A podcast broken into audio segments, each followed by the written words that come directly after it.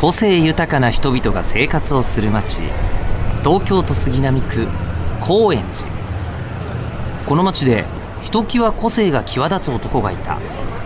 名前は大黒賢治。町を知るために人を知る。人を知るために町を知る。がモットーの彼は今日も町の相談屋として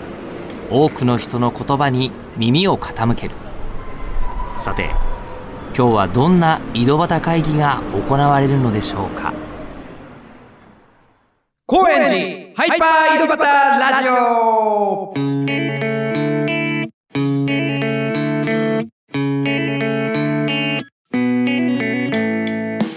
どうも皆さんこんにちは。町の相談屋大黒賢治です。東京高円寺に住む人々を通して町の魅力を伝えているこの番組。今回のゲストは、えーいよいよ僕にとってはいよいよ満を持してという感じなんですけども高円寺フェス実行委員長、えー有限会社ホットワイヤーグループ代表取締役佐久間ひろ子さんです。姉さんが登場しますね。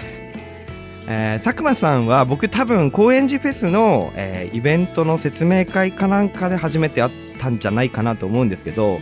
えーそうですね。事務所にも時々あの最近こんなこと考えてるんですよって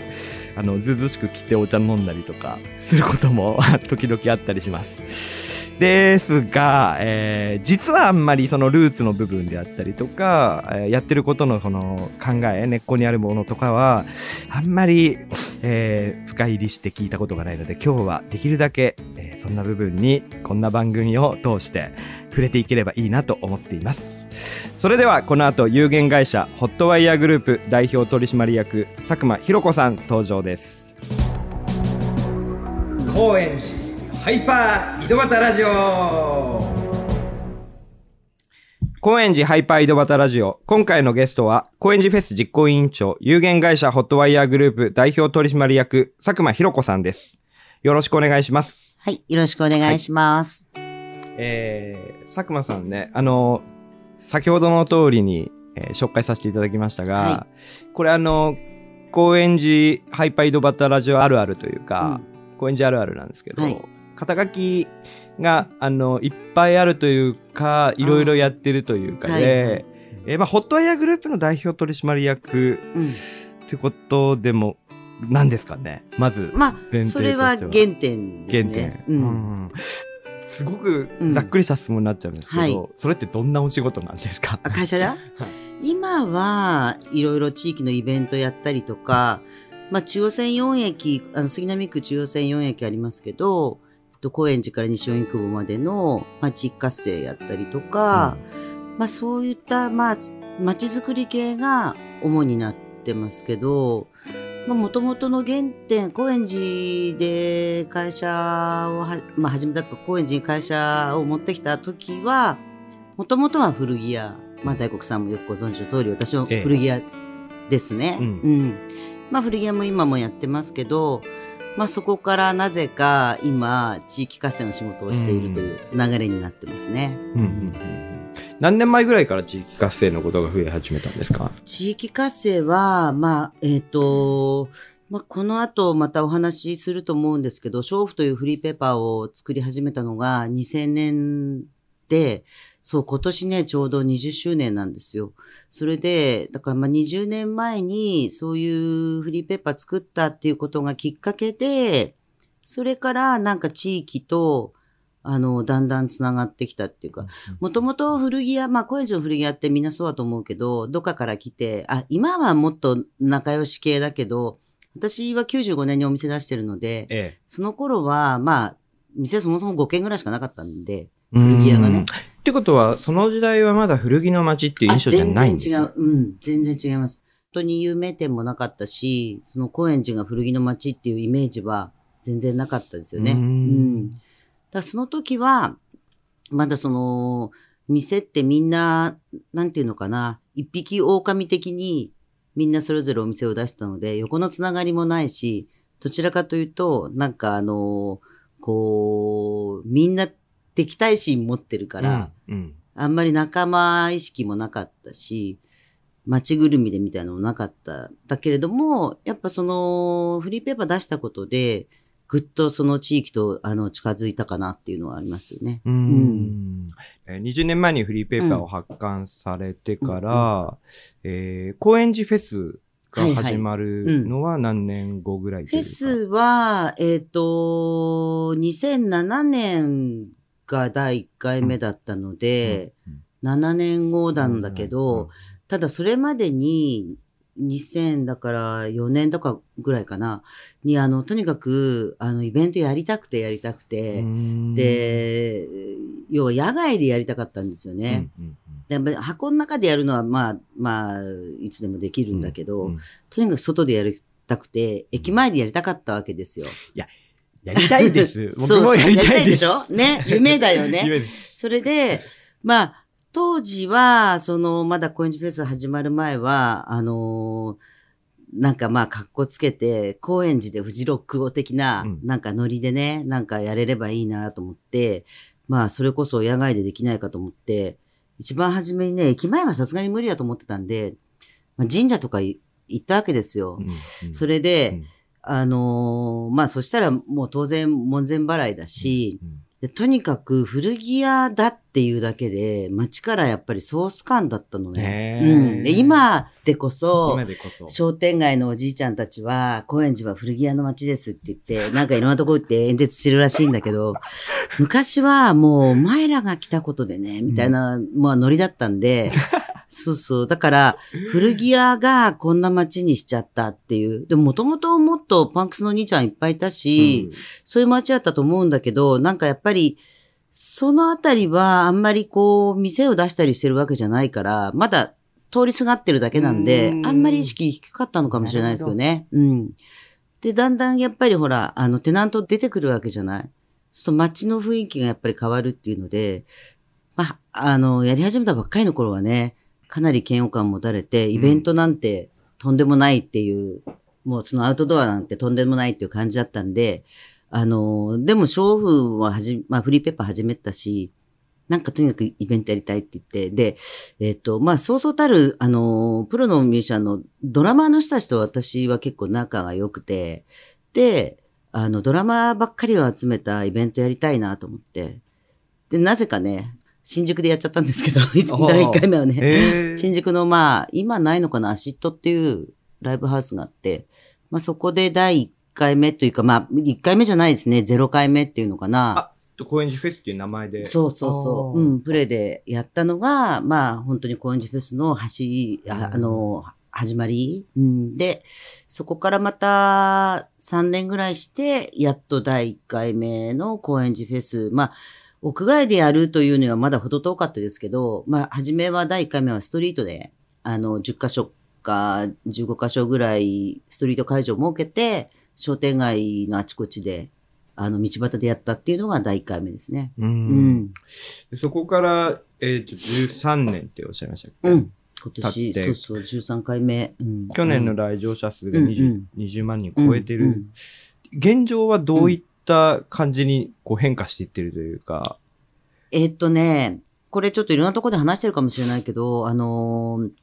初めは、まあお金の話をね、すると、まあお金ないじゃないですか。で、まあお店集めて、えっ、と、1店舗に5000円ずつ参加費もらって、76店舗で始めたっていうのが一番初めなんで、はい。まあ、35、6万ぐらいの軍資金で始めたのが第1回目だったんですけど、でも徐々にやっぱり大きくなる、大きくなるというか大きくしたいと思い始めてから、なんかこういう地域活性やってるんだし、なんかこういう補助金みたいのあるんじゃないかなと思って、まだその頃全然そういうことも知識もなかったんだけど、で、商店街とか絶対いろいろお金もらってるよなとか思って会費取ってるし、で、なんかお金、えーあの、ちょっと補助、補填してもらえませんか？みたいな話したら、やっぱりまあ無理だったんで、じゃあ区役所行こうと思って、杉並区役所行っても無理で、じゃあ東京都行こうと思って、東京都にまで行って、まあ無理で、じゃあいいやと思って、行っちゃったのが経済産業省だったのね。で、経済産業省行って、あの、まあ、産業振興のそういう係みたいのを調べて、なんかそういう地域活性みたいなことにお金が出るよっていうのは見たので、で怖いもの知らずじゃないですか。だから、いきなりその経産省行って、あの、直談判したんですよ。うん。そしたらなんとお金が降りちゃったっていうのが、うん。うん。あの、まあ、高円寺フェスのこの飛躍的に大きくなったうん。理由なんだけど、うん。で結局お金があって、経産省からお墨付きもらったら、うん。今度やっぱり杉並区としては、うん。ほっとけない。ほっとけないじゃない。うん。だから駅前でやりたいって言ったら、あ、いいよっていう話になって、で、まあ、あの、ある程度お金も、あの、経産省から補助金も出てたので、うん。で、それで、あの駅前とか、うん。まあ、でできるようになったっていうのは、そういう経緯なんだけど、うん。うん。あれ、その話だったっけ？え、でまあ、現状どんなイベントになってるかああ、そうかそうか、そうだね。ごめんなさい。はそで、えっと、まあ、それがあったので、一気に、あの、駅前で、あ、駅前でやった、やれるのは、初めはなんか、あのー商店街が露店出したりとかっていう感じだったんですけど、6回目ぐらいかな、か7回目ぐらいでいきなりあの、今、皆さんもご存知の通り、プロレスリングを作って、はい。まあ、プロレスやったりとかするようになって、で、まあ、それで、駅前でプロレスをやったってことが、すごくやっぱり話題を作ったんだと思うんですね。うん。で、あの、プロレスってすごくね、選択肢が、まあ、結果的に良かったなと思ったのは、本当に、老若にゃんのってみんな言うけど、本当にこれこそ、ちっちゃい子供からおじいちゃんたち、たち、おばあちゃんたちまでが、あの、嫌悪感なく楽しめるエンターテインメントっていうのは、やっぱ、ロックイベントは多分、お年寄りや子供は嬉しくないし、例えば、すごいこう、浪曲みたいのやったら子供は嬉しくないし、みたいのがあると、プロレスはすごくいい選択肢だったと思うんですよ。うんボクシングでも違うし、だからまあ、それで結局駅前でやったなんていうと、あの、プロレスやったっていうと結構話題が作れて、で、それから一気にまあ参加店も、あのー参加店っていうのは高円寺フェスに協力してくれる店舗ですよね。が増えて、で、商店街も全面的にバックアップ、全商店街がね、あのー、公園中の商店街をバックアップしてくれたってことで、来場者がぐっと増えてきたっていう。うん。うん。現状は駅前でプロレスがあったりとか、あコンテンツ的なのは、ええ。だから、あのーまあ、ザ・高円寺っていう劇場があるでしょ。う。え。えだからその劇場で、まあ、あのーもう10回以上やってる三浦淳さんとか、大津健さんをお呼びしてのトークイベントだったりとか、あとは、まあ、ちっちゃい子供たちが楽しめるとしたら、そういう、あの、手作りのワークショップやったりとか、あとはストリートライブやったりとか、あとそれぞれのお店でいろんなイベントをもちろん、あの、個々のオリジナルなイベントをやってもらうとか、あとは、結構話題になったのはゆるキャラあうふなっしーね、高円寺フェスから出てるっていうのを意外と、そう、皆さん知らないんだけど、ふなっしーが多分あって人前で初めて注目されたのも、高円寺フェスからだったりして、まあ、うち、逆に言うとふなっしーのおかげでうちも、あの、ゆるキャライベント、うん。あの、話題になったんですけど、うんだそういうあの一つ一つの、あのーそういったイベントにそれぞれ人が集まるようになって、まあ結果的にまあ20万人を超えるような人手になったっていうのもあるんですけど、あと、ここ10年ぐらいは、あのカレーのイベントがね、結構話題になって、うんあの、それでもかなり人がもう来るようになったかなっていうのはありますね。。とにかくあの、高円寺フェスって何やってるんですか？って聞かれるのが一番辛くて、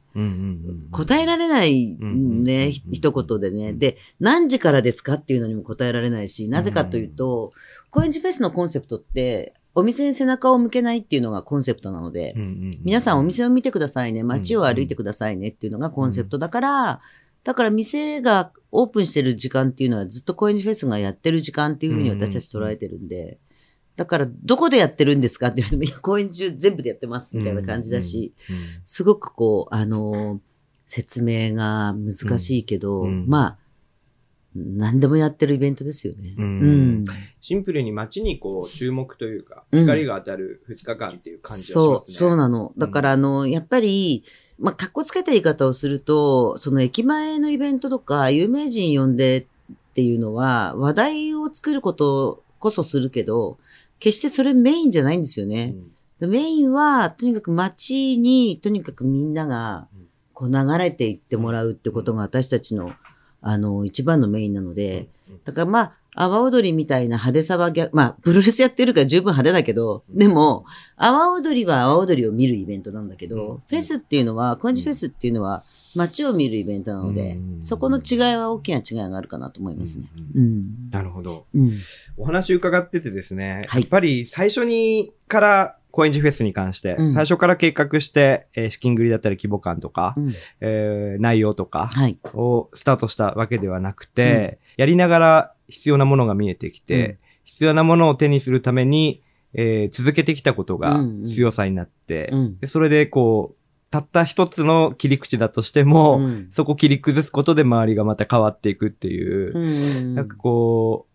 思いのままに進んでいくうん。と実現していくっていうのが、やっぱパワーを持って動けば、えー実現できるっていう、なんかそういうメッセージのようにやっぱ聞こえてくるんですうん。ね。あのーよくね、まあ大学生とかに、まあ20、卒業するために21人ぐらいの子に、自分は将来どうなりたいかっていうビジョンを持ってみたいなこと言ってるけど、無理だよね。僕も全くあれ共感 絶対私で無理だと思ってて。そういう教育システムを高校までやってないのに、うん突然それを求められるっていうそさ無理だろう。だから、今まあ大学さん話したみたいに、もともとこんな風になるなんて思ってないし、あの、こういう風にしたいなんて思ってない。いや、できたことが結果的に私はすごい感謝してるけれども、こんなことをね、あの、何十年も前から計画してたわけじゃないし、まあちょっと話戻れば、私は30年前に会社を設立して、その時まだ20、若干25歳で、で、その時、あの、もともと私建築系だったんで、学校がね。で、あの、建築会社だったんですよ、うち。うちっていうか私。ホットバイヤーグループなんですか？そうそうそう。えー、それははん初めて聞きましたよ。うん。で、まあ、建築っていうか、まあ、設計の方なんだけど、えで、まあ当然その時バブルだったし、まあちょっとこうちょろっと小金儲かっちゃったみたいなところもあったけえど、へーその、要は、あのーうん、どっちかっていうとこう、もともと派手だったんで、じ、硬い地味な仕事をしたいと思って、まあそういう勉強もするようになって、それで真面目にコツコツ技術職になり、すごく技術職の人にね憧れてたの。なるほど。かっこよくてみんな周りにこのせ図面描いてる人とか、ああいう風になりたいな、チャラチャラじうんしてる自分が嫌で。それで、そういう会社を作ったわけですよ。で、えっと、それから7、8年ぐらいはやってたんだけど、まあちょうど、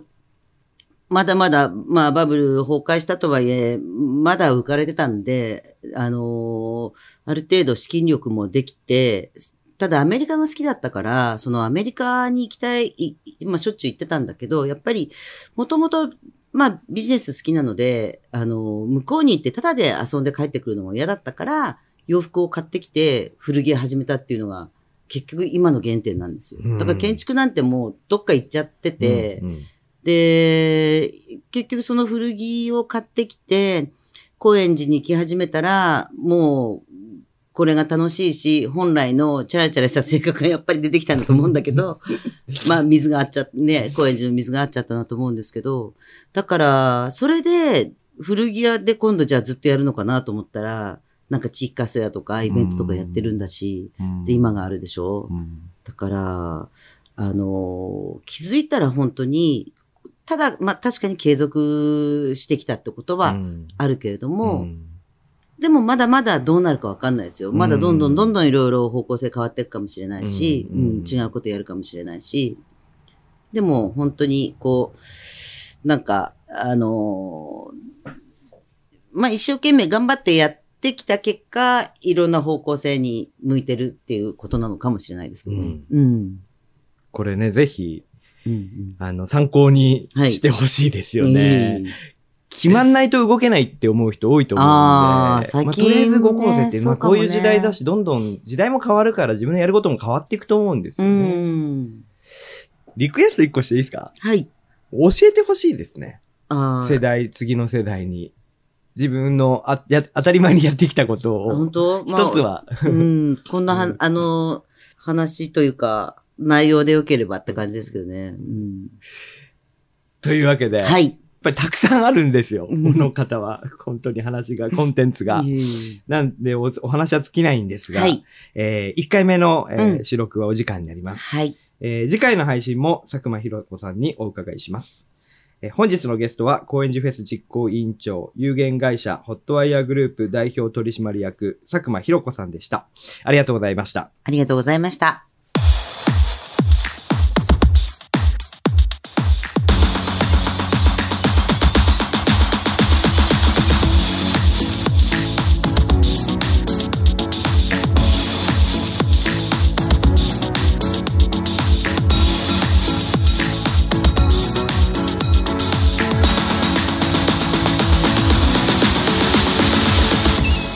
それではエンディングになります。高円寺フェス実行委員長の佐久間ひろ子さんとお話をしてきました。えー本編の中でも話しましたけど、あの、とりあえず動くと。何か多分、理由は説明しようとすればあるんだろうけど、多分もう情熱に駆られる瞬間があって、やろうって決めたらもうとにかくやってみると。で、やっていくうちに必要なものが出てきて、それをリサーチして動いてきて、結果的に今の形になっていってるっていうことだと思うんですけど、これ、高円寺ハイパイドバチェッタラジオでお伺いする高円寺で、まあ、活躍してるというか、興味があってお話を伺いに行く人たち、共通してる部分でもあって、みんな多分始めた時は周りに、お前それは無理じゃないかって言われるようなことを始めた人たちが、結果的にこう輝いて残ってるっていう風な印象を僕は持ってます。で、あとはね、やっぱり佐久間さんは、そのエネルギーが出てるんですよね。いつも笑顔ですし、厳しい人でもあると思うんですけど、すごくパワーがあって、なんか学ぶところはそこですね。佐久間ひろ子さんが実行委員長を務める高円寺フェスについては、インターネットで検索してみてください。高円寺フェスの模様もわかります。えーぜひご覧ください。それでは、ここまでのお相手は、町の相談屋、大黒健二でした。